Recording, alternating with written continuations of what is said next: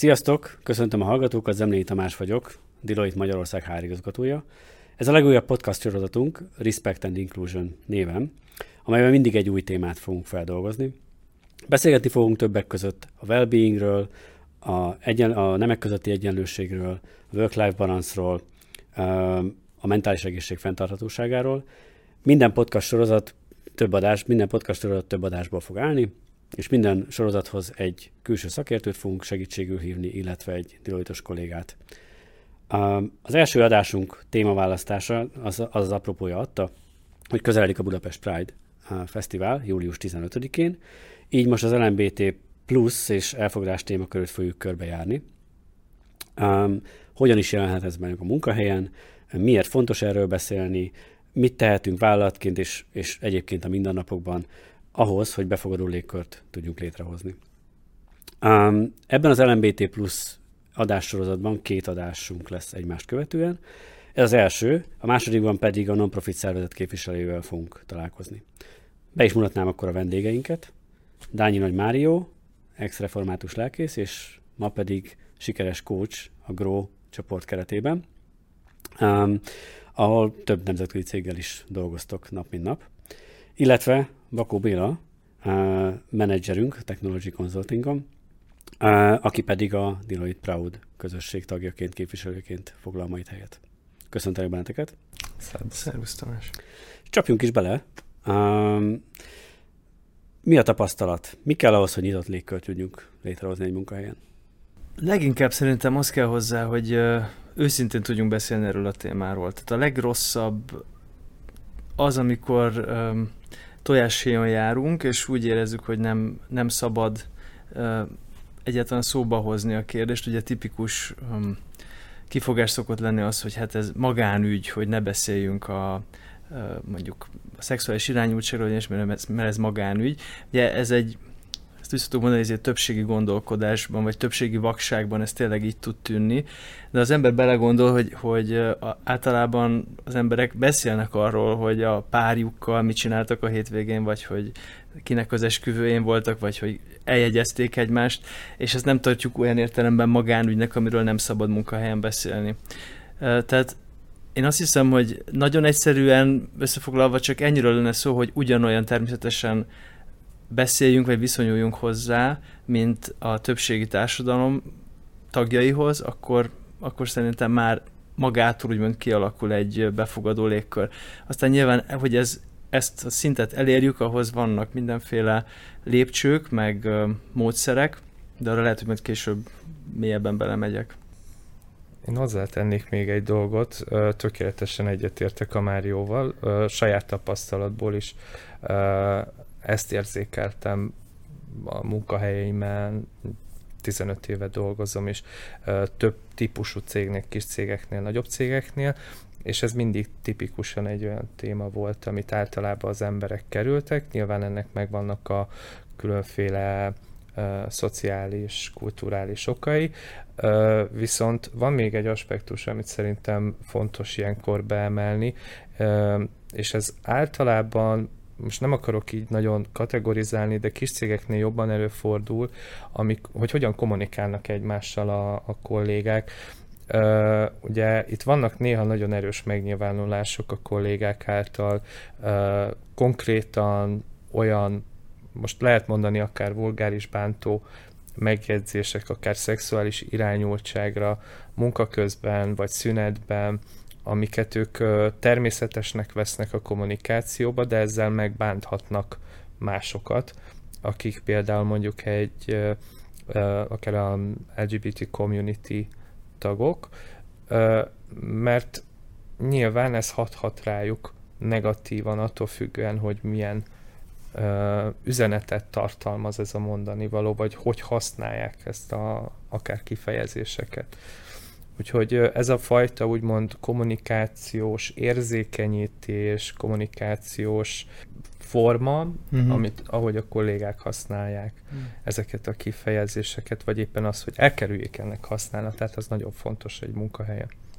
Én is érintett vagyok egyébként, tehát hogy nem csak ö, ö, szakemberként foglalkozom a témával, hanem, hanem magam is tagja vagyok ennek a közösségnek. És pont egyik nap volt, vagy mentem egy jó ismerősömmel az autó, az ő vezetett, mentünk a strádán, és egy ilyen nehéz, egy ilyen rizikós közlekedési helyzet alakult ki, és akkor ő, aki egyébként egy elfogadó valaki, meg nyilván nyitottan beszélgetünk, meg előtte is a, a barátomról meséltem nekem ilyesmi, de hogy mégis úgy kiáltott föl ösztönből, hogy és akkor, és aztán utána bocsánatot kért tőlem, meg minden, de hogy annyira benne van a hétköznapi nyelvben, hogy ez a szó, ez minden, ami negatív, ami rossz, arra, arra szívesen használja a köznyelv, és hát igen, szóval ez tud nagyon bántó is lenni. Kicsit kontextusba helyezem, hogy miért lehet ez bántó. Sajnos a közösséget érték atrocitások, a közösség tagjait érték atrocitások családon belül akár, vagy a, a lakókörnyezetében. Vannak olyan ismerősök, akik mondjuk az irányultsága miatt megtámadták, családból volt olyan ismerősöm, akit emiatt kitagadtak, és ugye a kollégák nem ismerik ezeket a háttereket a legtöbb esetben, hiszen a, a közösség tagjai nagyon ritkán beszélhetnek a munkahelyen az ilyenfajta magánéletükről, vagy ennyire milyen a magánéleti részleteikről, viszont bennük vannak, és ezek a fajta megnyilvánulások, amik ösztönből jönnek, és be vannak már tényleg épülve a kommunikáció, ahogy a Mária is mondta, nagyon negatívan is hathatnak ezekre a személyekre. Felhozhatnak emlékeket, szorongásokat, olyan negatív dolgokat, amik fájóak, és ezáltal ez hat a teljesítményre ugyanúgy, de erről majd szerintem fogok még később egy picit beszélni. Tehát ezért nagyon fontos, hogy figyeljünk oda több szempontból, és beszéljünk a témáról egy munkahelyen. Azt gondolom, hogy mindannyian egyetértünk abban, hogy egy nyitott nyílt munkakörnyezet az, az hasznos, és, és örülünk, hogyha ezt meg tudjuk teremteni. De, de miért is lehet ez hasznos? Említetted most pont, hogy teljesítmény, több szempontból, de már jó, valószínűleg több, nagyon sok céget látsz, ugye a munkát során. Hogy látod, hogy azok a cégek, ahol ez a nyitott munkakörnyezet elérhető és látható, tapintható, szemben azokkal, ahol kevésbé, milyen előnyöket élveznek?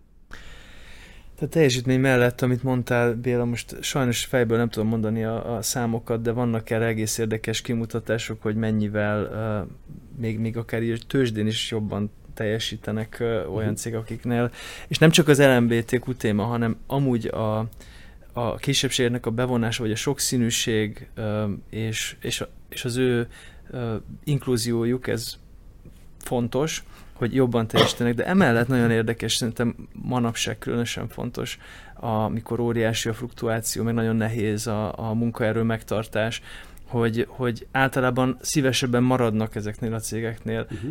Saját tapasztalatom is, én, én dolgoztam egy olyan cégnél ezelőtt, ahol a munkát igazából nem szerettem, viszont jó volt a közösség, és nagyon befogadó volt. Emiatt nem, nem éreztem azt, hogy, tehát úgy éreztem, hogy biztonságban vagyok ott. Um,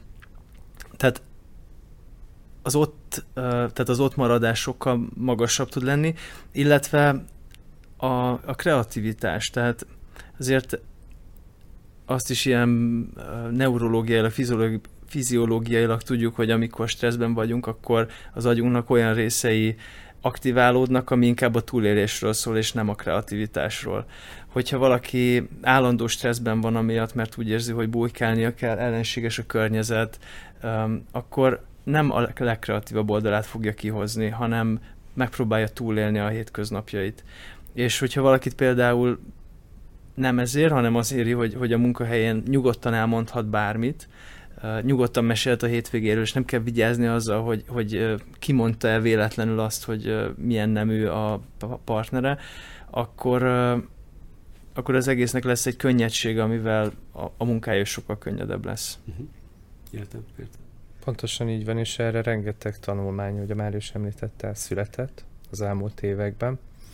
Ö, számszerűen én sem emlékszem az arányokra, de nagyjából megegyezik a tanulmányokban az, hogy fókuszálnak arra, hogy mit okoz egy cég életében, mentálisan, akár szemszerűleg, akár a maradás, a, a munkaerő becsábítása, és stb. az, hogy hogy egy nyitott, lég, nyitott légteret biztosítanak a, a munkavállalóinak, szabad, szabadon vállalhatják magukat, nem kell abba energiát fektetniük, hogy a, ugye a 8 órás munkaidőnek egy x százalékát azzal töltsék, hogy szoronganak, hogyan zárják magukra a szekrényajtót, ahogy ezt így szokták mondani, és hogyan tartják meg maguknak a saját életüket, és most itt nem a legmélyebb részletekről beszélek, csupán arról, hogy nem tudják magukat vállalni, nem tudnak arról beszélni, hogy ö, nekik most azonos nemű páruk van, vagy, vagy egyáltalán hogy élnek olyan szabadon, mint azok a kollégák, akik, akik ugye nap mint nap megosztják, hogy most a családdal elmentek nyaralni, volt egy közös foci meccsük a kisfiával, a kislányával, stb. Tehát ugyanez a nyitottság sajnos nincs meg, és ahogy mondtam, ez, ez energiát von el. És uh, itt nem csak a kreativitás, hanem maga a, a puszta effektív teljesítmény ha most erről beszélünk, az ugyanaz, tehát ott is is.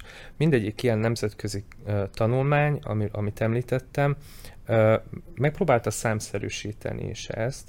Uh, nem emlékszem tényleg sajnos a, ezekre a százalékokra, de aki kíváncsi, nagyon szívesen megosztom, megkereshetnek bármikor itt vagyok, és tényleg ebbe bele lehet menni. Mi ebben egyébként volt egy éve a, egy kerekasztal beszélgetésünk itt a cégen belül, hogy akkor még a Globe csapattal, és ott ezeket a statisztikákat megpróbáltuk ö, vázolni, többek között azért, mert szerettünk volna rávilágítani arra, hogy miért fontos az, hogy mi itt vagyunk a cégnél. Én azt gondolom, hogy, hogy mi nagyon sok időt, energiát itt a cégen belül igyekszünk fordítani arra, hogy, hogy a vezetőinket is abba az irányba támogassuk, fejlesszük, hogy miért fontos a sokszínűségnek a behozatala, elismerése, használata, miért, miért tudunk ráépíteni. Mindenféle szempontból, tehát hogy hogyan, hogyan aknázhatjuk ki azokat az előnyöket, amik, amik ebben rejlenek, hogyan, hogyan ismerjék fel, tudják azt, hogy melyik, melyik kollégájuk, melyik csapattagjuk miben, miben erős, különböző karakterekre hogyan építsenek, és hogyan fordítsák, fordítsák ezt előnyükre. Hogy érzed egyébként Deloitte-on belül maga az elfogadás, a nyílt munkakörnyezet, nyitott munkakörnyezet mennyire, mennyire van jelen? Szerintem abszolút. Nagyon sok olyan topik, témakör, vagy, vagy helyzet van, amin persze kell még dolgozni, de alapvetően a Magyarországon lévő cégek közül, illetve az céges kultúrák, inkább így fogalmazok, céges kultúrák közül nagyon jó helyen van a Deloitte. Én a saját tapasztalatomból arról tudok beszámolni, hogy amikor én ide érkeztem a Deloitte-hoz, én azt éreztem, hogy itt bármikor bármiről tudok beszélni. És szerintem ez sok mindennek köszönhető, ugye aki dolgozik, ismeri a céget, tudjuk azt, hogy általában azért nagyon fiatalos, kommunikatív, szabad a légkör mindenféle szempontból, és pont ez, ez az élmény, szerintem nyugodtan nevezhetem élménynek, hatott rám úgy, hogy én is úgy éreztem, hogy igenis tudok arról beszélni, hogy én a közösség tagja vagyok, hogy élem meg az életemet, az életemnek a, a részleteit, nyilván azokat a részleteket, amik, amik egy céges környezetben bejönnek, megoszthatom ugyanúgy a kollégában, például, mint ugyanúgy, hogy mint, mint egy másik kolléga, aki elment a gyermekével focizni, vagy, vagy kirándulni, vagy hasonló, tehát ilyen szintű dolgokat ugyanígy meg tudok osztani a kollégáimmal, és ez valóban így van. Nekem a mindennapi tapasztalatom az, hogy a kollégák teljesen befogadóak, elfogadóak, soha nem ért semmilyen negatív élmény így az irodán belül, illetve a cégen belül ezzel kapcsolatban, úgyhogy én ezt nagyon-nagyon pozitívan látom és élem meg itt a Deloitte-on belül. Ez jó hallani, jó hallani. És egyébként mi a, mi, mik, a, mik a praktikák, taktikák? Hogyan lehet egy ilyen nyílt munkakörnyezetet, nyílt munkakörnyezetet létrehozni egyáltalán? Miket, miket tapasztaltok? Az előbb, amit mondtál, ez egy nagyon jó összefoglalás is volt már erről. Mondtad, hogy, hogy a, a vezetőség is sokat tesz érte, tehát valahol ott indul az egész, én azt, azt látom, hogy óriási különbséget jelent, hogyha egy cégnél a felső vezetés ezt fontosnak tartja. Akkor ezt az egész cég érezni fogja, hogy ez tényleg fontos-e, vagy pedig ez egy ilyen zseton, amit gyűjteni kell, vagy valami, nem tudom mi miatt ki van adva, hogy az anya, a, tipikus helyzet, hogy a nyugat-európai anyacég kiadta, és akkor ilyen szemforgatva mondják, hogy hát most akkor már ilyen inkluzívnak kell lennünk. A, amikor ez így jön a, a felsővezetéstől, akkor ez így is megy tovább, és nem, nem lesz igazából hatása. Én azt látom, hogy a leghatékonyabb az, hogyha a felsővezetésnek van, megvan a bájinje, és tényleg komolyan veszi, aztán, hogyha van egy um, megfelelő felmérése a helyzetnek, ez szerintem nagyon-nagyon fontos, mert az sem jó, hogyha rá van erőltetve az emberekre. Tehát egy kultúra felmérés arról, hogy hogy látják az emberek, ezt most, hogy megkérdezted Bélát, hogy e- ez a legfontosabb, hogy a, a jelenlevő tagok hogy érzik meg, és a többség is hogy éli ezt meg. Mert főleg bizonyos ágazatokban, de hogy itt nagyon, nagyon nagy az ellenállás ezzel kapcsolatban, mert úgy érzik, hogy ez egy valami, amit ráerőltetnek az emberekre. Sokan már eleve úgy, úgy hallják ezt a szót, hogy LMBT, vagy nyilván van sajnos egy politikai háttere is ennek, hogy eleve ellenállással hallgatják, és úgy, hogy akkor mostantól minden megváltozik, most akkor elveszik a jogukat, már most nem is lehet normálisnak lenni, és ezeket a félelmeket meg kell hallani. Tehát, hogy komolyan, érdemes őket komolyan venni és meghallani, hogy tulajdonképpen mitől fél. Egyébként az a dolog szépség, hogy pontosan ugyanattól fél, amit a, amitől a, a az LMBTQ közösség is fél, hogy kirekesztik. A felső vezetés bevonni, az embereket meghallgatni, és, és tényleg komolyan venni a félelmeket, és hát megfelelő tréningeket tartani, érzékenyítő tréningeket, amik nem arról szólnak, hogy csak ismereteket adok át, hanem ebben a témában nagyon lényeges máskor is, de itt különösen az érzelmi bevonódás. Tehát, hogy olyan tréningek történjenek, itt nem igazán elég egy e-learning, hogy mostantól úgy kell mondani, meg így kell mondani, hanem olyan, olyan tréning, ahol valamennyire ő is megtapasztalja azt, hogy mennyire fontos neki a befogadás, mennyire fájdalmas, amikor kirekesztenek. Legjobb, hogyha vegyes csoportok vannak, ahol esetleg meg is hallja, hogy te jó ég, az tényleg téged, téged tényleg bántott, amikor ezt mondtam. Tehát, hogy kilépni abból a többségi szemszögből, vagy abból a levenni azt a többségi szemüveget, egy kicsit meghallani egymás hangját. Tehát, hogyha ha egy ilyen holisztikus megközelítés van, akkor, akkor tud változni egy cégnek a légköre. De nyilván a negyedik komponens pedig az elég sok idő, tehát azért ez nem egyik napról a másikra történik, hanem, hanem ez, ez hónapok, egy-két év is lehet. Igen, egyetértek, tehát azzal, hogy felírjuk az ászlóra, vagy valamelyik értékünket, értékünket így nevezünk, attól még nem leszünk, nem válunk azzal.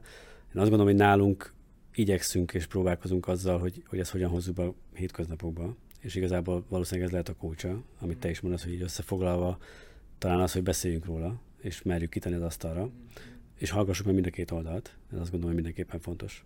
Hát, vagy nem kettőt, hanem mind a 16 oldal. Nagyon sok oldal van itt. Ilyet értek. Illetve annyit még hozzátenni, bocsánat, hogy a Mário használt egy szót, hogy, illetve kifejezést, hogy e, nagyon sok cég esik abba a hibába, hogy e, gyakorlatilag kitesznek egy panelt a témával kapcsolatba, és az a kommunikáció, hogy ezt így kell mondani. Ez a legnagyobb hiba, amit el lehet követni. Mert ez nem csak, hogy nem segít az elfogadásba, de a többi kolléga, ők például ettől inkább úgymond befeszülnek, vagy mm. befeszülhetnek ettől a fajta nyomástól, hogy már pedig ezt így kell. Mm. Ez egy nagyon nagy hiba ilyen szempontból, úgyhogy erre abszolút oda kell figyelni, illetve a, még egy dolog, amit hozzá kell tennem, és ez, ez nagyon általános, és szerintem nem csak céges, hanem akár társadalmi szinten is, különbséget kell tenni, és megfelelően kell kommunikálni, hogy mit jelent a támogatás. És itt arra gondolok, hogy ugye van egy nagyon fancy kifejezés, ez, hogy ally és ez az emberek többsége nincs tisztában azzal, hogy mit jelent az, hogy öláj. Félnek azoktól a csoportoktól, amik itt cégen belül alakulnak, például, hogy mi is vagyunk, ugye a Proud csoport itt a deloitte belül, azért, mert adott esetben ők nem a community tagjai, de, de támogatóak. Nem akarnak részt venni mondjuk a csoportok munkájában, mert attól félnek, hogy mondjuk cégen belül valaki megbejegzi őket nyugodtan használhatom szerintem ezt a megbélyegzés szót, mert sajnos a társadalmi, a magyar társadalomban ez így alakult ki, hogy ez egy bélyekként, nagyon sok ember bélyekként éli meg. És hol, holott ő csak öláj, tehát ő támogató, elfogadó, és szívesen segítene mondjuk az ilyen érzékenyítő munkákban, megmutatni azt, hogy, hogy igenis vannak ölályok, akik támogatják a, a közösséget, nyitottak, tudunk így élni, tudunk egy ilyen légkört kialakítani. Ennek a kialakítása és ennek a hangsúlyozása nagyon fontos módszer, és erre lehet segítség mondjuk az olyan csoport, mint itt a Proud, aki ezen dolgozik, ezen olyan módszereket keres, hogy ezeket, ezekre rávilágítson. Hmm.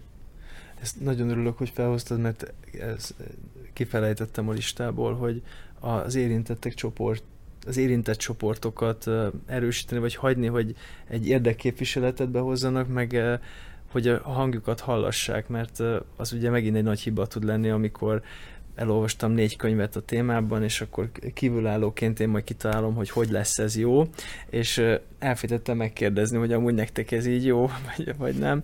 Tehát, hogy erre nagyon érdekes példák tudnak lenni egy cégben, hogy jó szándékból, de hogy olyan intézkedéseket hoznak, ami egyébként az érintettek egyáltalán nem is igénylik, vagy még zavarja is őket. Ja, azt gondolom, hogy nekünk is felelősségünk, hogy minél jobban megismerjük ezt a közösséget, tehát ez egyetértek. És említettük, ugye meg te is említetted most, hogy a, a, a Deloitte Proud közösségnek a, a tagja vagy. Mit is jelent ez nálunk? Mit kell erről tudni? Most ez a Proud kifejezés, ez egy relatíve új név a csapatnak. Egyébként szerintem sokkal többen ismerik a korábbi nevén, amit Globnak neveztünk. Ugye még az, e, az előző Pride-on is, amikor megjelentünk, illetve az előtte való kerekasztal beszélgetés, egyéb kommunikációk és eventek még a Globe néven voltak. Most az idén ez megváltozik, és Proud csapat lesz az új nevünk. Igazából egy, ez arra épül Proud at Deloitte, és így megyünk majd tovább.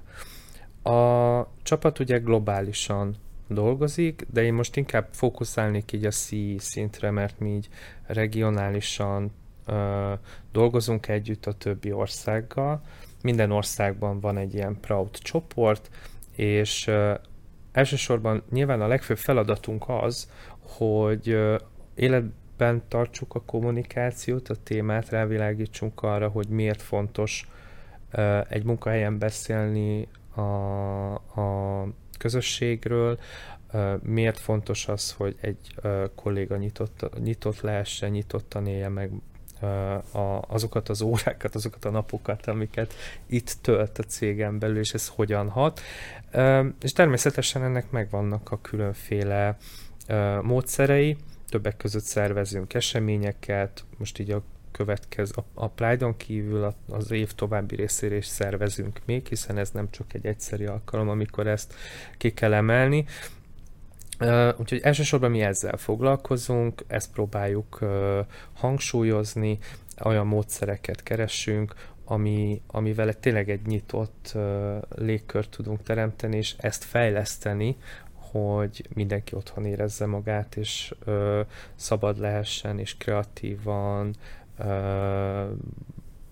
kreatívan dolgozzon, kreatívan élje meg a, az itt eltöltött órákat, hiszen azért az életünk egy nagy részét itt töltjük, és ö, úgy gondolom, hogy ha valaki ö, tényleg szabadon, most mondhatnám azt, hogy szabadon lélegezve dolgozhat, akkor azért az nagyban megkönnyíti mindenkinek az életét, illetve azokat a perceket, amit együtt, együtt és itt töltünk. Mit jelent az, hogyha valaki csatlakozik a közösséghez? Mit, mit, mit kell tennie? Mi történik? Uh, nem kell.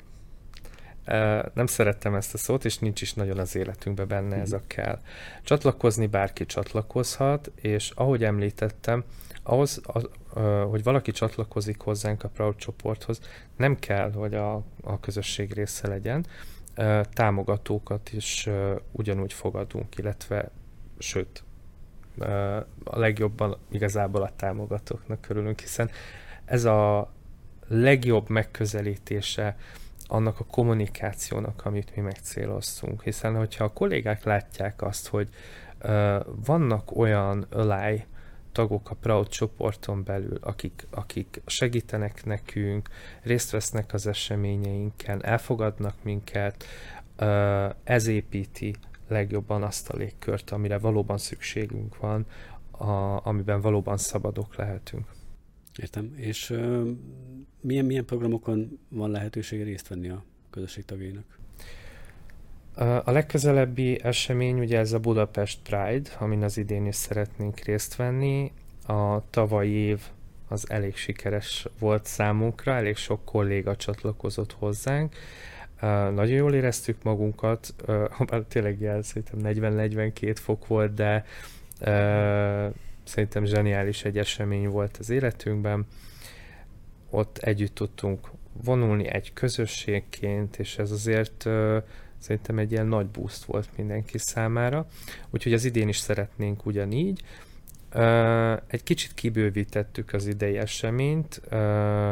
A régiós szinten több országból fognak érkezni kollégák, más Proud uh, csoportokból, és ők velünk fognak vonulni, szóval most én reménykedem, hogy egy szép nagy létszámmal tudunk részt venni. És ugye ennek a kommunikáció is nagyon hangsúlyos. Uh, szeretnénk továbbá mi is uh, lehetőleg érzékenyítő beszélgetéseket, uh, kommunikációkat uh, létrehozni, a, ezentúl pedig uh, terve vannak olyan beszélgetések, ahol mi is vendégeket hívunk meg egy adott témakörbe, és külsős vagy belsős vendégeket, és akkor ugyanígy megpróbálunk egy témát boncolgatni, és reméljük, hogy ez segíti majd a kollégákat abban, hogy egy számukra nem tisztázott, vagy nem egészen értelmezhető fogalmat, vagy, vagy életet, vagy élethelyzetet így helyre tegyünk, meg képbe rakjunk, és ezáltal érzékenyíteni őket, illetve megteremteni azt az elfogadó légkört, amit szeretnénk minnyáján. És akkor július 15-e, ugye? Igen, július 15-én szombaton lesz a, az idei felvonulás.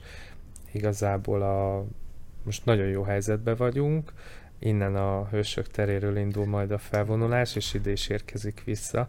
Szóval cirka 200-250 métert kell megtennünk gyalog. Innen az irodából ugyanis itt lesz a gyülekezők majd.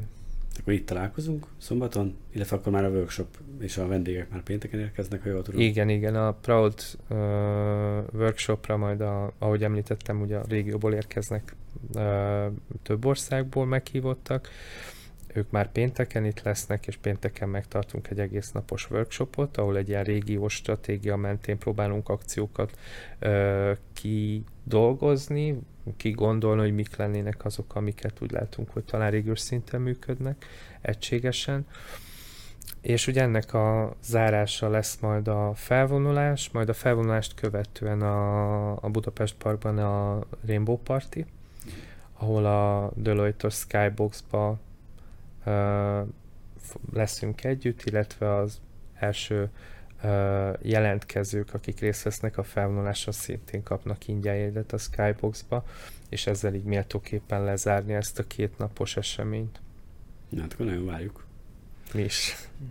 És Mário, te hogy látod egyébként, hogy ilyen hasonló közösségek, megmozdulások, programok más cégeknél mennyire, mennyire vannak ilyen, ilyen kezdeményezések?